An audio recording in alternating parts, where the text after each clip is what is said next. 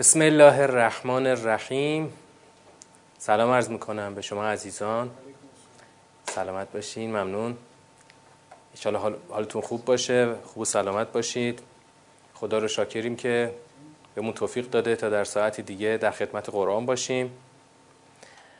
قبل اینکه سوره جدید رو شروع بکنم یه سوالی رو یکی از دوستان کلاس گفتن.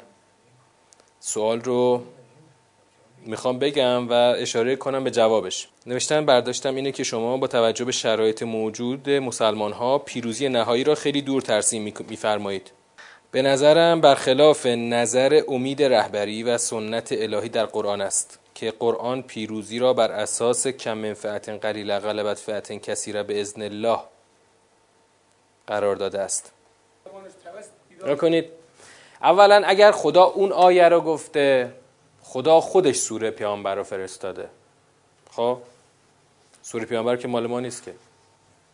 همون خدایی که کم منفعت قلیل غلبت فعت کثیره به اذن الله رو فرستاده خودش در سوره پیامبر این هشدارها رو داده که عده‌ای نمی‌خوان در اون دستور سراسری قتال شرکت کنن.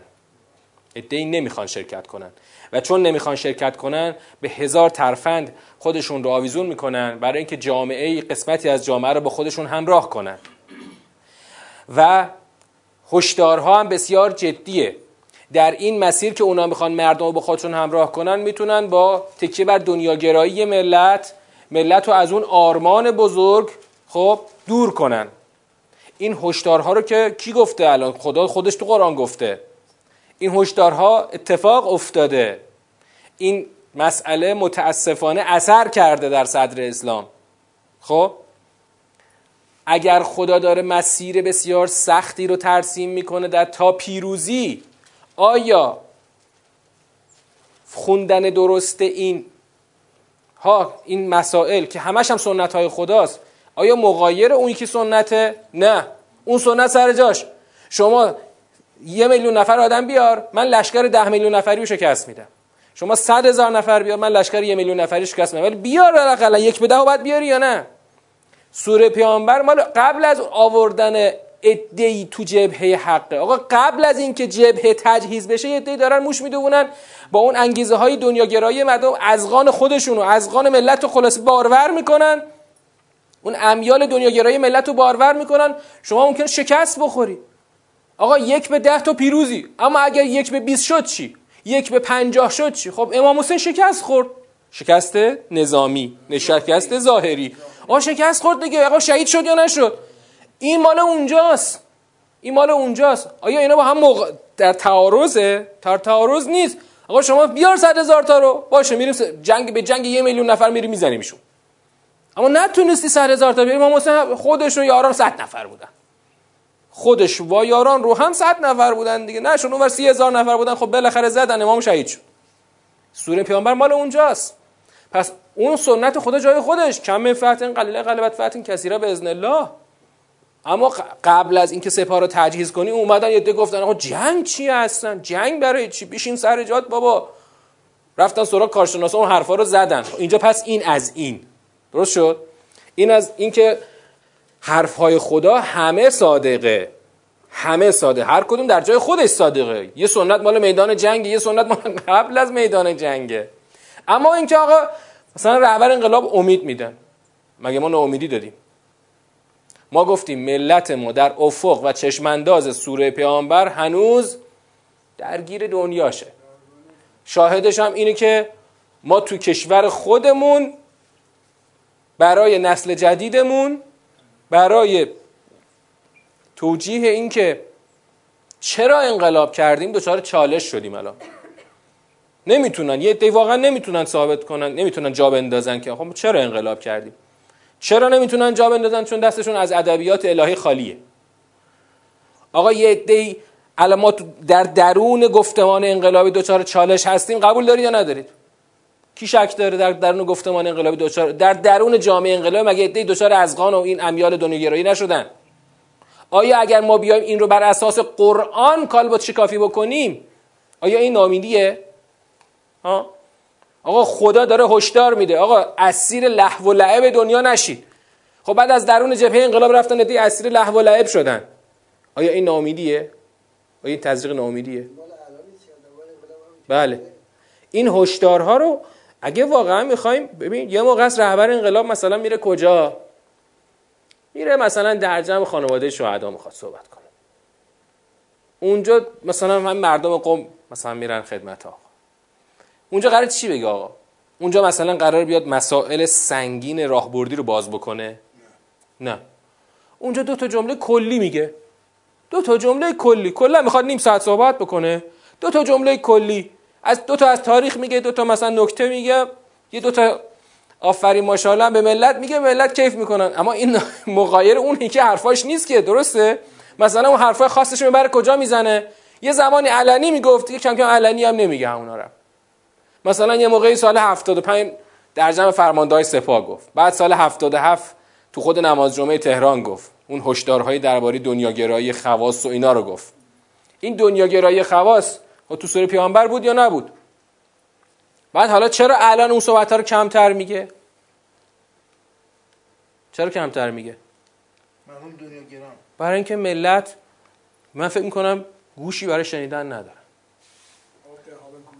آ ملتی که همون ملت مذهبی انقلابی رو که میگم اگه غرق دنیا گرایی شدن رهبر هی داد بزنه مثلا دنیا گرایی بده دنیا گرایی آفته دنیا گرایی مصیبته. آیا این آیا حرف هایی که می‌زنه این میگم چند سال این حرفا رو کمتر می چون نه دولت همراه بوده نه, نه, نه بخش عمده از ملت همراه بودن. آقا در یک نگاه واقع بینانه بخش عمده از ملت همراه نیستن. هشت سال کیا بر ما حکومت کردن؟ همینایی که رفتن سنوتی اوکن فی بعض الامر. سنوتی اوکن فی بعض الامر. اینا شدن رهبران جامعه شدن هشت سال. خب اینا واقعیت های سوره پیامبره. تو خود تو سوره های راه بردی خدا میره سراغ ریشه هایی که داره ریشه‌مون می‌کنه. یعنی اون مسائل خطرناکی داره ریشه‌مون می‌کنه. چیکارش کنیم حالا؟ آیا این گفتن اینها از رو قرآن ناامیدیه؟ نه اتفاق ناامیدی نیست. اتفاقا اگه می‌خوای فردا دچار ناامیدی بزرگ نشی. اگه می‌خوای فردا دچار یک خطر غیر قابل جبران نشی. از حالا بیا تو قرآن ببین راه حلش چیه. مثل موضوع حجاب که نرفتیم سراغ قرآن. مثال همین سوره موضوع حجابه. آقا موضوع حجاب نرفتی سراغ قرآن. نرفتی ببینی خدا تو سوره نور چه فرایندی برای تثبیت عفاف و حجاب چیده. بهترین و خوبترین تحلیلگران ما آخرین راه حلشون اینه که بیان روسری هدیه بدن به زنان مثلا کم حجاب و بی حجاب اینم شد راه حل؟ آقا حرفای شما حرفای خوب. گفتم من از حرفای شما خیلی استفاده کردم. این راه حل چیه داری میگی آخه اینو؟ روسری هدیه میدم شد راه حل. شش هفت تا مرحله سخت خدا چیده تو سوره نور. که که مهمترینش چیه؟ سختترینش چیه تو سوره نور؟ می‌رسیم ان یه روز به سوره نور. سختترینش سختترین مرحله تثبیت عفاف در جامعه چیه؟ سختترینش تسهیل ازدواجه. تسهیل ازدواج این عین سوره نوره. که ثروتمندا باید بیان پای کار با انفاقشون. خب شما نه انفاق فرهنگ سازی کردی نه به ثروتمندا مسئولیت سپردی ثروتمندای همون مذهبی ها رو تو بگو لا چی؟ خب این کارو نکردی ازدواج هر روز سختتر و سختتر شده تا به غیر ممکن تبدیل میشه. یه پسر الان بخوای داماد کنی چقدر باید هزینه کنی؟ کلا دولت می‌خواد به شما دو تا 200 ها مثلا وام بده. بعد اینو مثلا این نمی‌تونه ازدواج کنه. بعد رو میاره به روش های غیر شرعی تا اون شهوت خودش رو تخلیه بکنه. اون وقت ما بریم خیر کیو بگیریم؟ ها؟ بریم خیر کیو بگیریم؟ خیر این دختره رو خیر اون پسره رو بگیریم؟ یا خیر اون ثروتمندایی رو بگیریم که ثروتشون رو انباشتن و ازدواج رو چنان سخت کردن با با اون گرگ صفتیشون که خودشون بهش افتخار می‌کنن. با گرگ صفتی گرگ صفتی تو کف بازار بهش افتخار می‌کنن. بعد بریم خیر کیو بگیریم؟ آقا تو سوره نور خدا خیر کیا رو می‌گیره؟ خدا تو سوره نور خیر ثروتمندا رو می‌گیره. چرا ثروتتو نیاوردی برای تسهیل ازدواج؟ هر روز برج رو برج ساختی بلندتر کردی ولی ازدواج رو به نقطه رسوندی که غیر ممکن شد. بعد من برم اون جوون و اون دختر و پسر رو بگیرم چیکارش کنم؟ بهش روسری هدیه بدم؟ ها منطقیه این حرف. خب آقا این ازدواج بر چی مثال زدم؟ افاف و حجاب رو. آقا نرفتی سراغ قرآن بند و آب دادی تموم شد رفت. این بر نمیگرده. من مطمئنم بر نمیگرده. این فرهنگ هجاب به نقطه مطلوب بر نمیگرده. چرا؟ چون همینطور رو به افوله. شیبش منفیه. رو به افوله. بهتر نخواهد شد. حالا این که یه موضوع هجاب پوششه. تو موضوعات اساسی و بنیادی مثل اصل ایمان به خدا و یگانگی و توحید خدا که پایه همه اعتقادات ماست. شما اینجا بند آب بده. بعد توقع داری ملت پاشن میان با تو بجنگن ها اینا بیان بجنگن ملت که همه غرق دنیاشونن. هر روز دنبال آمال آرزوها قرت کمال امانی سوری حدید. هر روز دنبال فریفته شدن به آرزوهای بزرگتر هستن. اینا میان با تو بجنگن اینا مخالف جنگن. اینا میگن جنگ چیه؟ اینا میگن شما این دنبال حوث های خودتون هستین زندگی رو از ما گرفتین. نه غزه نه لبنان سر میدن. اینا رو چیکار کنیم؟ اینا آسیب شناسی که خدا داره جلوی پای ما می‌ذاره. اگه یه جایش حرف خودمون بود بگیم ما حرف خودمون رو داریم بار می‌کنیم رو قرآن. پس اینا هشدارهای جدی خداست. آقا نرفتی این راهو. خدا میگه امثالکم یه روزی خواهند آمد. ثم لا یکونو امثالکم. آیه آخر چی بود؟ کن. این آیه آخر که خیلی قشنگ بود. این آیه آخر یعنی آیه آخر سوره پیامبر خیلی قشنگه. ان تتولوا یستبدل قوما غیرکم ثم لا یکونو امثالکم خیلی راحت. یه زمانی یه عده‌ای رو خواهم آورد که اونا مثل شما نباشن. خب آقا الان ما رفتیم هممون غرق اون لعب و لحو دنیا شدیم. چیکار کنه خدا؟ خدا این سنت رو اجرا می‌کنه. این سنت آقا مهر خورده روش که لا تغییر یه مهر لا تغییر روش خورده. این سنت تغییر نخواهد کرد. یستبدل قوما غیرکم ثم لا یکونوا امثالکم. خب رو درواسی داره خدا با کسی؟ خدا با هیچ کی رو درواسی نداره. می‌خوای پسر پیغمبر باش با بدان بنشست خاندان نبوتش گم شد. ما هم حالا اصلا پدرمون خود امام باشن. با بدان بنشسته باشیم خاندان نبوتمون گم میشه. حالا دلمون خوش باشه که پدر ما امام بوده. اشکال نداره. خدا میگه یه زمان دیگری خواهد آمد. اون قومی که قرار کارا یک سره بکنی زمان دیگری خواهد آمد. ببین امیدوار کننده برای کجاست؟ امیدوار کننده برای اون کسیه که در اثر القاط شیطان میگه آقا اصلا دیگه چیزی باقی نمونده که. تموم شد آقا. حالا یه زمانی یه دی جنگیدن تموم شد دیگه. الان شما باید رسما برید. همه چی رو تقدیم کنید تسلیم بشید دست از سر شما وردارن. چیزی باقی نمونده. هر طرف نگاه می‌کنید دزدی و فساد و تباهیه. این برای اونه. نخیر تموم نشده. این نخباری که یعنی در طول تاریخ بارها به باریکه تبدیل شده. ولی پاره نشده. ما هم هنوز نخباریکه نشدیم که. ما هنوز خیلی نقاط امیدواری داریم. خیلی خیلی نقاط امیدواری داریم. منتها نقاط امیدواریمون رو باید بندش کنیم به قرآن. اون نقاط امیدواری رو چکار کنیم؟ رشدش بدیم. اما متاسفانه ما همون نقاط امیدواریمون هم داریم با یه ادبیات اشتباه داریم تعبیر می‌کنیم. پس الان تو سوره فتح هم همینه ها. تو سوره فتح میریم می‌بینیم که خدا داره یه سری سنت هایی رو مطرح می‌کنه. انگار یه فاز بعد از سوره پیامبره سوره فتح یک مرحله جلوتره. جلوتر یعنی. حالا لشکر تجهیز شده می‌خواد بره جلو یه سنت های جدید رو اونجا خدا می‌خواد مطرح کنه بعد از حرکت لشکر. اونجا هم خدا باز با کسی رو درواسی نداره. حرفایی رو مطرح می‌کنه که خیلی دقیق و حساب شده. در واقع راهبردهای بعد از شروع جنگه. تو سوره پیامبر راهبردهای تجهیز ملت برای اون جنگ نهاییه. اینجا راهبردهای قبل از شروع چیز بعد از شروع جنگه. البته یه چیزی رم به عنوان یک بسته خیلی جدیدی بهتون بگم جالبه. آقا الان این جنگی که تو سوره قبلی خوندیم که خدا میگه پاشید برید بزنید گردن رو از تو خود سوره پیامبرم فهمیدیم که شد یا نشد؟ شد یا نشد؟ تا حدی شد و تا حد اصلیش که اصلا نشد. حد اون حد کمی که شد کجا بود؟ مثلا خود شبه جزیره عربستان در حوزه قدرت پیغمبر اکرم قرار گرفت. با فتح مکه. دیگه شهرهای اصلی اون زمان همین مکه بوده و مدینه و چند تا شهر ریزه میزه بوده. مثلا طائف مثلا. ریاض نبوده که مثلا پایتخت عربستان باشه که. این حوزه خلاصه شبه جزیره عربستان تحت نفوذ قرار گرفت. ولی بیشتر از اون چی؟ نه مثلا در جنگ با روم اتفاق خوبی اتفاق جنگ اصلی در نگرفت که اصلا ما مثلا بریم سپاه روم رو شکست بدیم مثلا روم فتح بشه. روم یعنی کل اروپا. اگر روم فتح می‌شد اروپا تموم دیگه دست مسلمان ها میافتاد نیافتاد. بعدا تو سوره آل امران می‌فهمیم که آقا اون جنگ آخر قرار بوده با کیا باشه؟ نکته که می‌خوام بگم داشته باشید. حالا یه روزی اگر عمری بود بهش می‌رسیم. اون جنگ آخر قرار با کیا باشه؟ با یهودیا. جنگ آخر قرار با یهودیا باشه.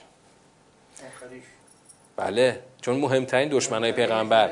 بعد از بعد از فتح مکه بعد از فتح, مکه مهمترین دشمنای پیغمبر اکرم کیا بودن؟ یهودیا. اینا تو خود سوره بقره مسجل شد که دیگه قرار نیست مسلمان بشن. و اینها اونجا تو سوره بقره مشخص شده که تمام تلاششون رو برای نابودی جبهه اسلام به کار خواهند گرفت و به کار گرفتن. اون جنگ آخر قرار بوده با اینا باشه که نشده. بعد شما تو تاریخ چنین اصلا ردش رو می‌بینید؟ هیچی نمی‌بینید. تو سوره آل امران همه میگن که اون شکست سوره آل امران کجاست؟ میگن شکست احده. خب؟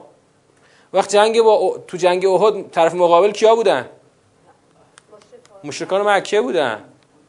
ولی توی سوره آل امران اصلا هیچ اسمی و ردی از مشرکین نیست.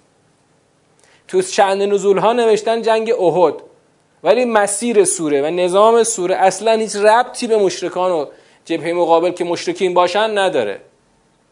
اما عوضش تا دلت بخواد رد یهودی هست. اونجا یهودی ها مسلمان ها رو درگیر چی کردن؟ خیلی جالبه. درگیر رباخوری کردن. یهودی ها درگیر رباخوری کردن و در اون جنگی که باید با یهودی ها می شده جبهه اسلام شکست خورده. یهودی ها اصلا اونجا چیکار می‌کردن؟ اومده بودن که منتظر پیامبر آخر باشن. سوره جمعه اینو خوندیم. سوره جمعه. اما به محض اینکه پیغمبر آخر اومد تو سوره بیانه خوندیم که به که پیغمبر اومد چیکار کردن بهش؟ دشمنش شدن. باش مخالفت کردن. اما اینا بالاخره اون قلعه خیبر مال اینا بوده دیگه. عددی بودن بله. بله. بله. عددی بودن. یا کنید تو, تو سوره هشت یادتونه؟ سوره هشت بودین؟ سوره هشت. هشت چه اتفاقی افتاد؟ هشت چی شد؟ تو سوره هشت. بدون جنگ اینا در اثر ترسی که خدا به دلشون انداخت گذاشتن رفتن. بعد که یه سری اموال بدون جنگ افتاد دست پیغمبر اکرم و اونجا پیغمبر اکرم باید تعیین تکلیف می‌کرد. اونجا خدا گفتش که کسی حقی نداره از این اموال. خب؟ می‌تونیم اینو بفهمیم که از سوره 8 می‌تونیم اینو بفهمیم که بالاخره یهودی ها رانده شدن. ولی پیروزی که باید بر کل جبهه مقابل که جبهه یهودی ها بود اون, اون پیروزی حاصل نشد. فقط اینا رونده شدن رفتن رفتن. از اونجا رفتن. بله بله قدرت بودن. چرا قدرت بودن؟ چون از زمان نه فقط اون دو تا قبیله رو نبین. فقط دو تا قبیله رو نبین. کل روم دست ایناست. کل جبهه روم دست ایناست. ببین سوریه اون زمان که پیغمبر اکرم در جوانی رفت اونجا رفت به یه سفری رفت به شام رفت سوریه. اون حکومت دست کیه؟ دست رومه. روم شرقی. اونجا مقرش که الان هر کس هم بره سوریه آثارشون رو می‌بینه دیگه. اون روم شرقی اونجاست که در اصل دست کیاست؟ در اصل دست یهودیاست. ظاهر حکومت مسیحیه. ظاهر حکومت مسیحیه ولی در اصل مسیحیت تو چنگ یهودیت داره کار می‌کنه. اینا در از زمان حضرت موسی تا پیغمبر اکرم در اون دنیاگرایی خودشون بسیار تونستن پیش برن تونستن ثروت‌هایی رو جمع کنن و حکومت‌های اصلی دست اینا بود دیگه. بله بله الان مسیحیت تو چنگ یهودیت مسیحیت از خودش. یعنی اصلا چیزی نداره که. تمام حکومت امروز که دیگه تمام حکومت های اصلی و ثروت ها دست ایناست. پس اگر این راهبردها بوده و ولی به اون نتیجه نهایی نرسیده در اثر چی بوده؟ در اثر شل اومدن مؤمنین بوده. در اثر همراهی نکردن با راهبردهایی بوده که خدا گفته. حالا توی همین سوره فتح هم که می‌خوایم بخونیم بخش دیگری از این راهبردها رو بعد از شروع حرکت اینجا خداوند مطرح می‌کنه. و سوره است بسیار چالشی. سوره چالشیه. کار می‌بره. این سوره هم ده جلسه طول می‌کشه. بحث داره حرف داره. الان پس تو دور اول هستیم می‌خوایم شروع کنیم. تو همین دور اول حرف های خیلی سختی رو آماده شنیدنش باشید. می‌خوایم این سوره رو شروع کنیم. این سوره رو می‌خوایم شروع کنیم. سوره بسیار چالش برانگیز. در این سوره بحث ها و قال و قیل ها زیاده. اما ما همه قال و قیل ها رو با چه روشی حل خواهیم کرد؟ با چه روشی؟ با روش چی؟ قال و قیل ها رو حل خواهیم کرد. با روش فهم منسجم. فهم منسجم. با روش فهم منسجم ما این قال ها رو به روشی خیلی بهتر حل خواهیم کرد.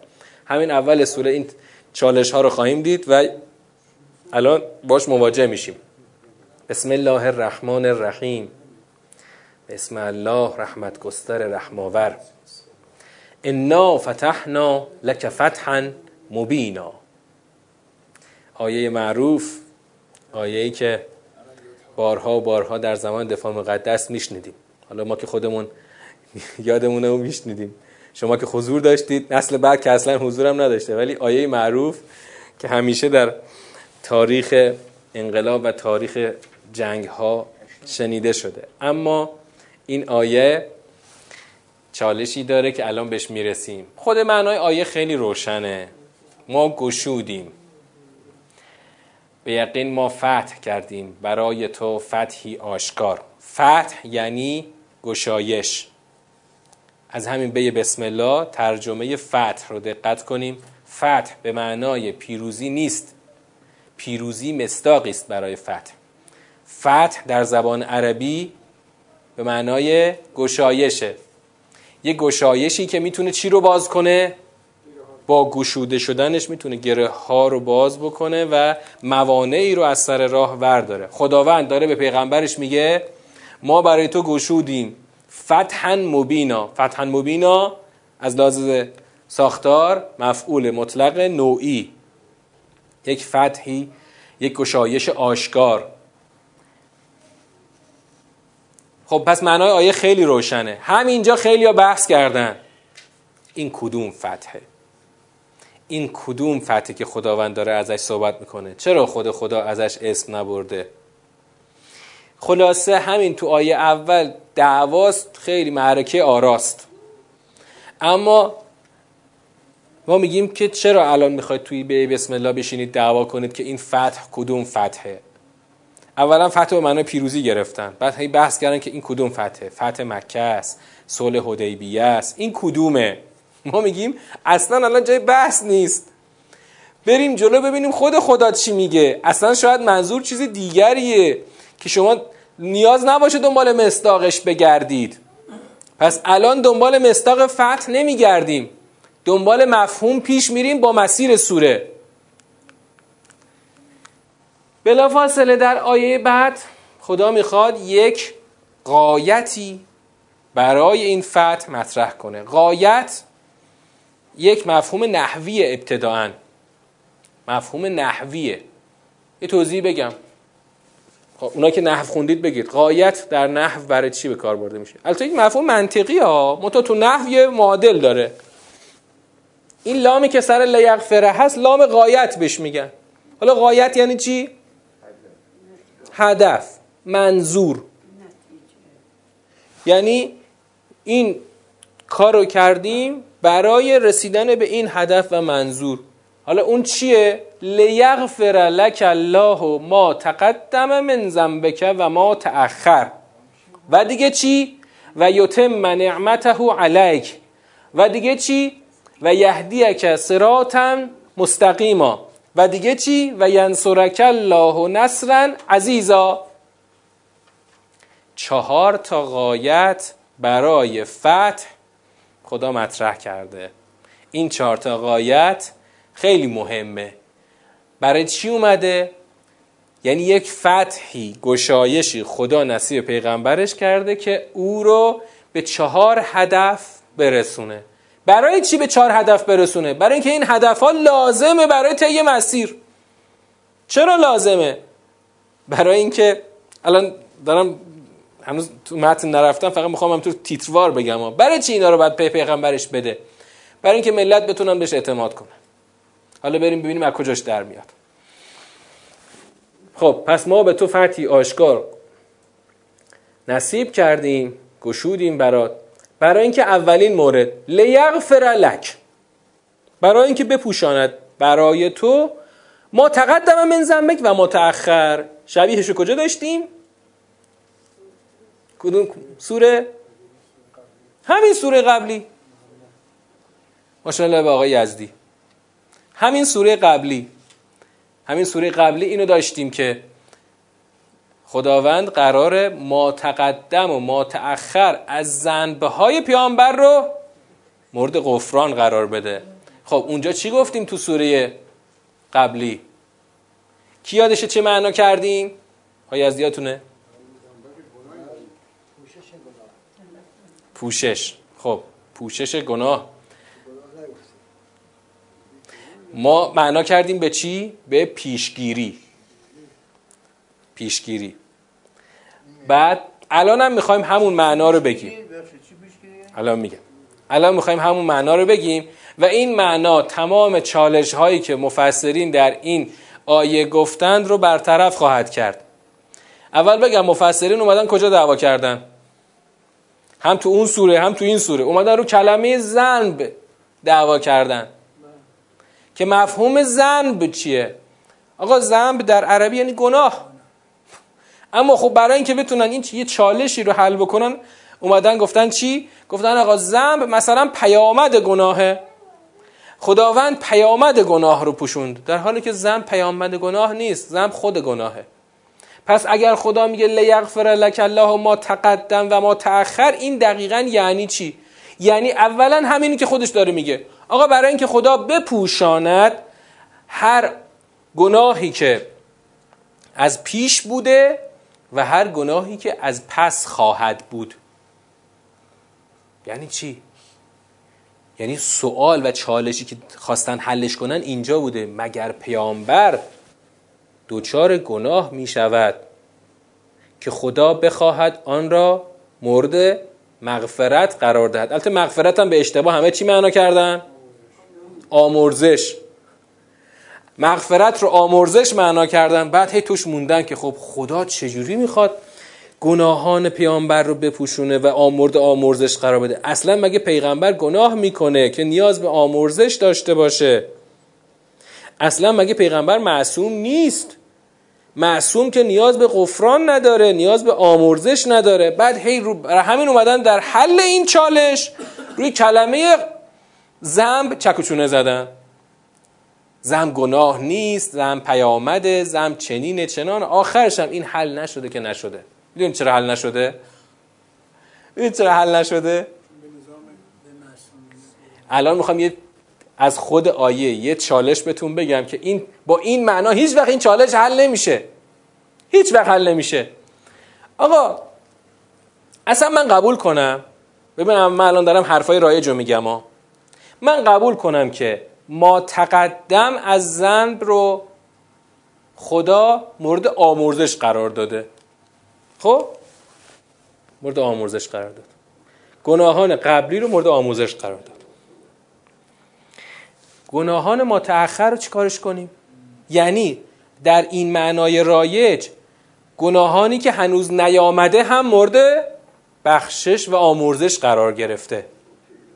خب این که اصلا خلاف چیه؟ خلاف منطقه. آقا یعنی خدا داره به پیغمبرش میگه که ما تأخر از گناهان تو را هم من بخشیدم. این چراغ سبز میشه تجویز میشه برای گناه. بعد از اون ور شاید بیان بگه که آ نه پیغمبر که گناه ندارد که خدا بخواد. بالاخره داره چی میگه؟ داره میگه که لیغفر متقدم متأخر آیا خدا میاد اصلا تجویزی بکنه برای گناه کردن در آینده؟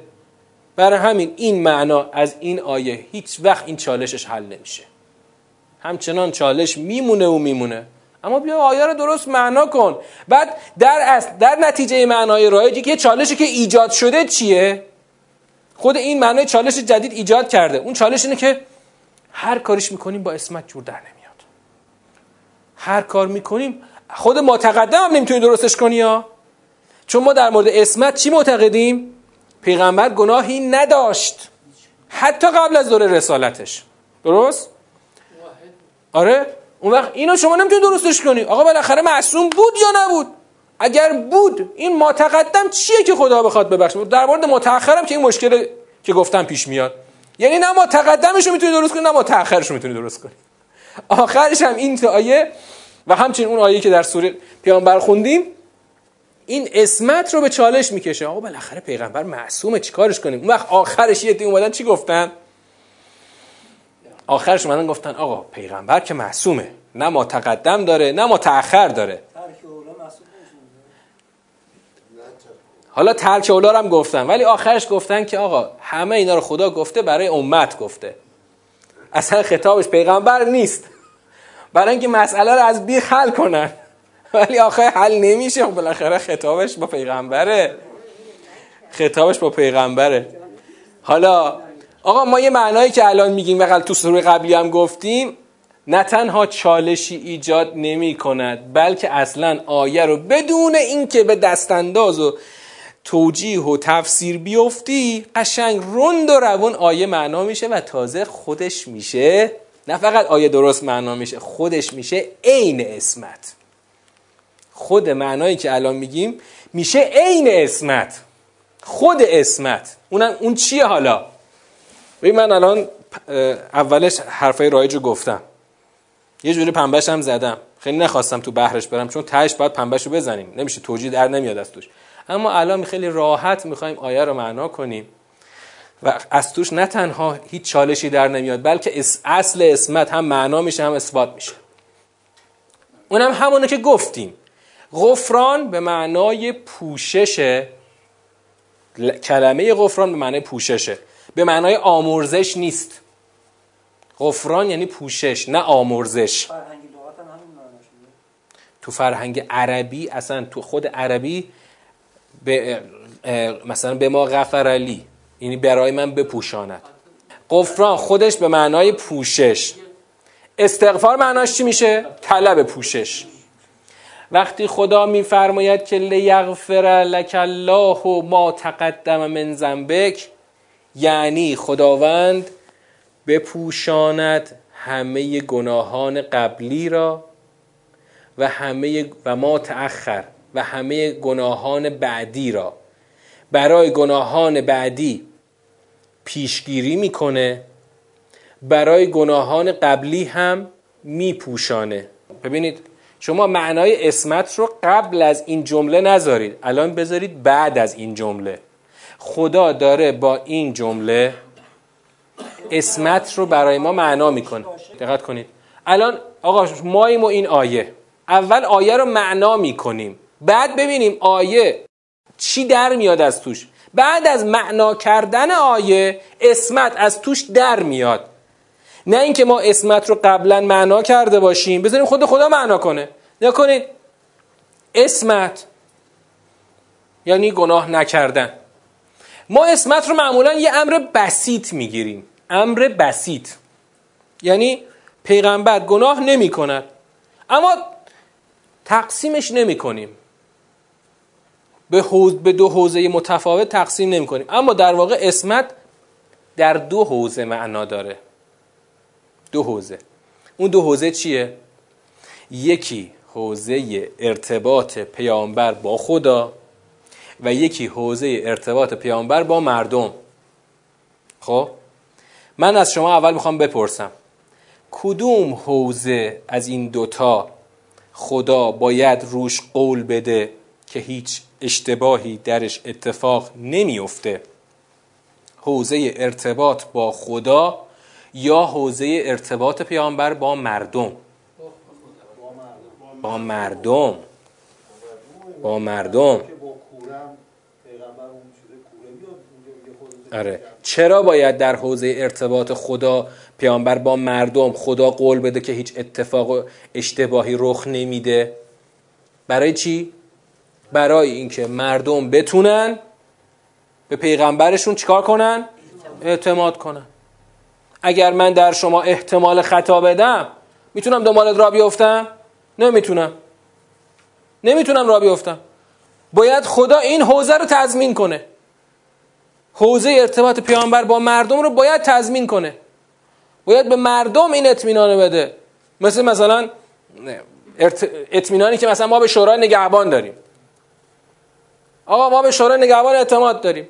شورای نگهبان هر کیو تایید کرد ما میگیم دیگه این مثلا از فیلتر رد شده. ما اعتماد داریم.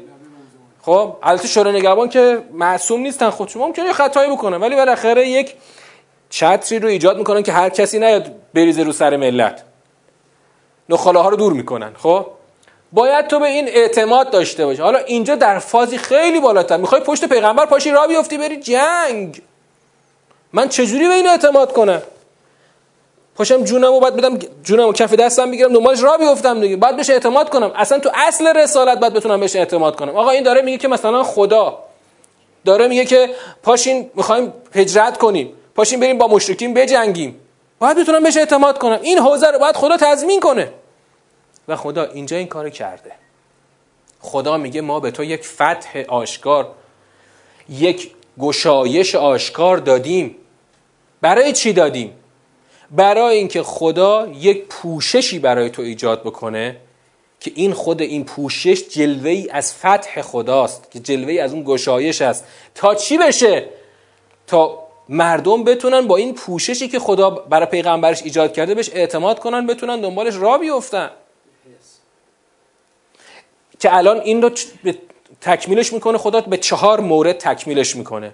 اما اولینش همینه. اولینش همینه که خدا پوششی بر ما تقدم و ما تأخر تو ایجاد کرده. یعنی به شما امت دارم میگم خیالتون راحت باشه که قبل از این خدا پوشش داشته بعد از این هم پوشش خواهد داشت برای هر خطایی. او در حوزه رهبری خودش بر سر شما مردم هیچ خطایی نداشته و نخواهد داشت. و این یعنی اسمت اسمت همینه. اسمت حوزه ارتباط رهبر با مردمه نه حوزه ارتباط این پیامبر با خدای خودش. در حوزه ارتباط خودش با خداش هیچ تضمینی خدا به پیامبرش نداده. می‌دونید این حوزه دوم ارتباط یعنی بهتر بگیم حوزه اول. حوزه ارتباط خودش با خدا. شاهدش این که خدایش تضمین نداده کجاست؟ سوره هایی که خوندیم. کدوم سوره بود؟ سوره های ترم دو سوره مزمل سوره مدثر. تو سوره مزمل خدا پیغمبرش رو نمی‌ذاره که بخوابه. پاشو. تو قراره که آیات سنگینی رو دریافت بکنی.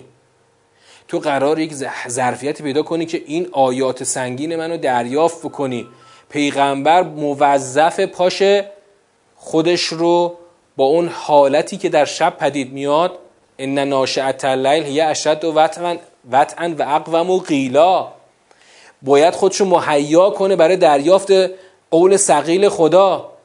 خب؟ و هیچ جا این, این تضمین به هیچ پیغمبری هم داده نشده. در مورد پیغمبران قبلی چطور؟ خدا به اونها هم هیچ تضمینی نداده بود. مثلا بارها به خود پیغمبر اکرم گفت که تو مثل یونس نباش. ولا تکن که صاحب الهوت آه تو مثل یونس نباش. یونس اسمت نداشت؟ چرا خدا به پیغمبرش میگه تو مثل یونس نباش؟ تو کدوم حوزه میگه مثلش نباش؟ تو حوزه ارشاد ملت میگه مثل یونس نباش؟ یا تو حوزه ارتباطش با خدا میگه مثل یونس نباش؟ تو حوزه ارشاد ملت یونس هم معصومه. تو اون حوزه خدا به پیغمبرش نمیگه مثل یونس نباش مثل کی؟ مثل یونس در حالت در اون تخطی که از تخطی که از حکم خدا کرد که نباید ترک می‌کرد ترک کرد امتش رو. زودتر از دست دریافت دستور از جانب خدا امت رو ترک کرد. خدا به مجازات این ترکش چیکارش کرد؟ انداختش تو شکم اون نهنگه. بعد اونجا خدا گفت خدا من اشتباه کردم. من اشتباه کردم منو ببخش. خدا هم بخشیدش. خدا بخشیدش. ولی به پیغمبرش الان میگه تو مثل یونس نباش. یعنی یونس در اون حوزه که خدا تضمین نداده خطا کرده. یعنی خطا ممکنه. برای پیغمبر اکرم آیا ممکن بود این خطا یا نبود؟ ممکن بود یا نبود؟ اصلا باید ممکن باشه. چرا باید ممکن باشه؟ چون اگر ممکن نباشه که دیگه اسمت اسمت نمیشه. ما الان تو فضای رایج اسمت رو چجوری معنا می‌کنیم؟ یک اسمت یک اسمتی که اصلا گناه غیر ممکن شده. آره اسمت جبری. در حالی که اسمت در حوزه ارتباط با مردم موهبتی است. موهبتی آقا. اما در حوزه ارتباط با خدا اصلا نباید موهبتی باشه. چون اگر موهبتی باشه که دیگه ارزشی نیست که. ارزش آقا. آقا شما مثلا یک گناهی رو کلا نمی‌تونی بکنی. آقا مثلا طرف کوره. می‌خواد چشترونی بکنه. نمی‌تونه. چشم نداره که چشترونی بکنه. این اصلا نداره. عضو چشترونی نداره.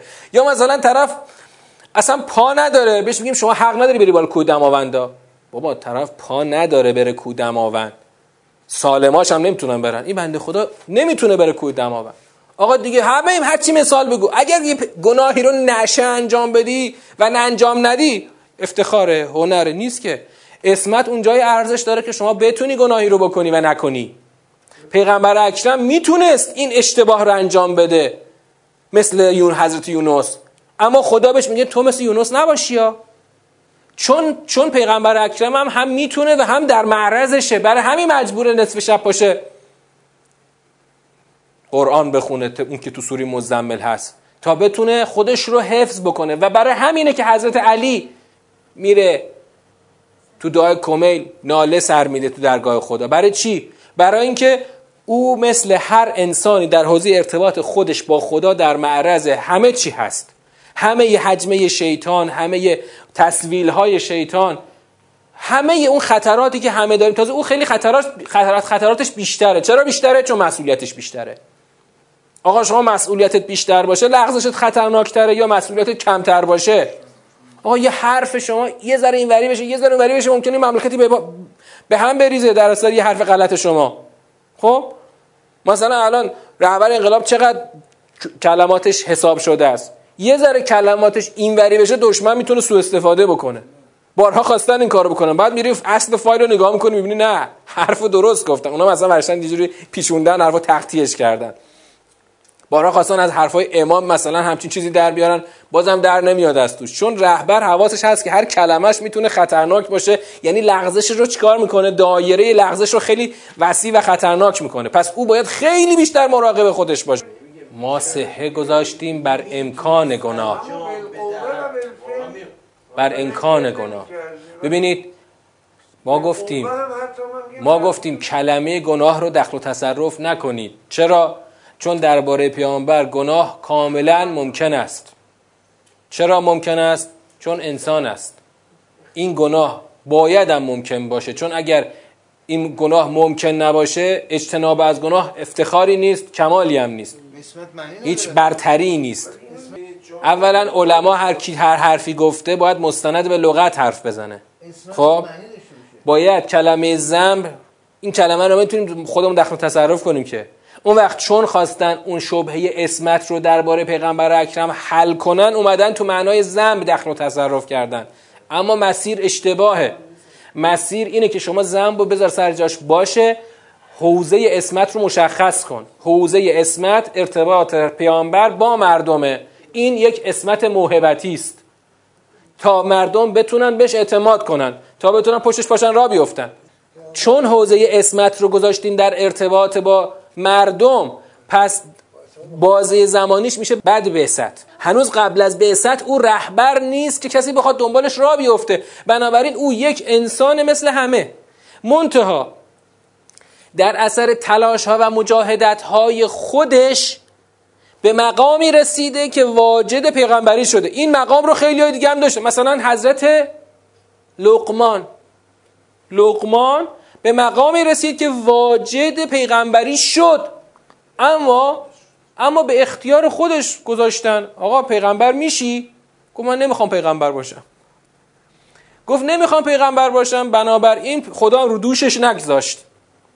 اما پیغمبر اکرم قبل از بعثت چی؟ یک انسانه که در اثر تلاش ها و مجاهدت های خودش به مقامی رسیده که واجد رسالت شده. باز این هم موهبت نیست بلکه تلاش و مجاهدت اوست. موهبت بعد از رسالت در حوزه ارتباط با مردمه. اینجا باید موهبت باشه. خب فکر اولا که این معنا از اسمت رو هنوز بدون, هنوز بدون تفکیک داره این معنا انجام میشه. بعد از تفکیک خب؟ میای پس بعد من الان می‌خوام خود اون معنا رو در دو حوزه جدا جدا بگم. آقا فکر گناه در حوزه ارتباط با مردم. بله.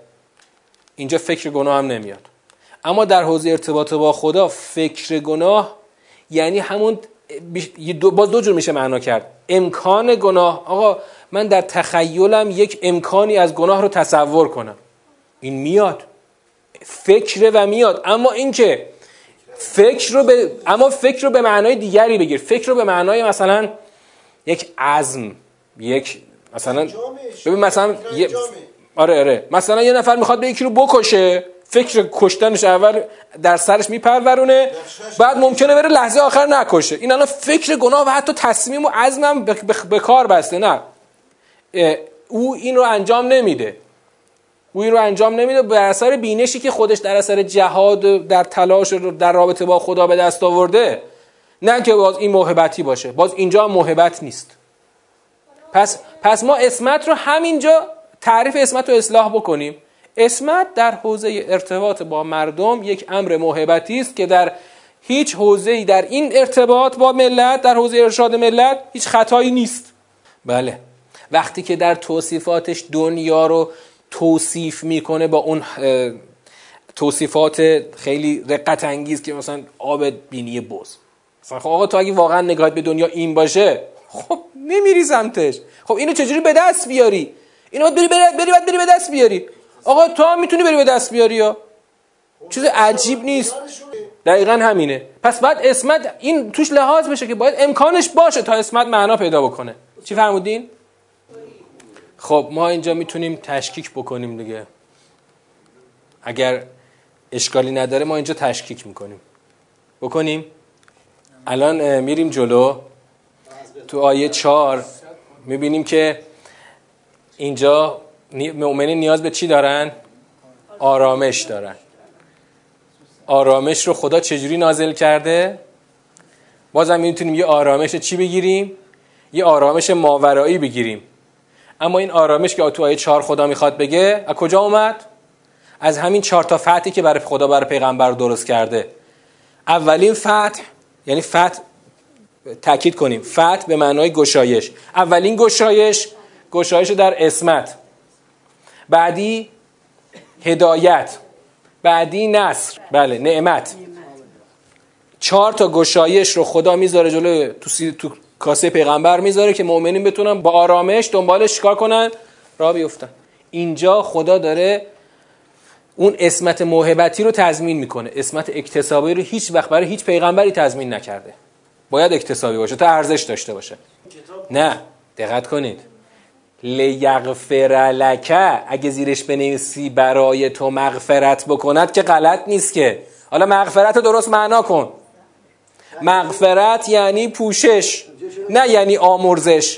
و السلام علیکم و رحمت الله و برکاته.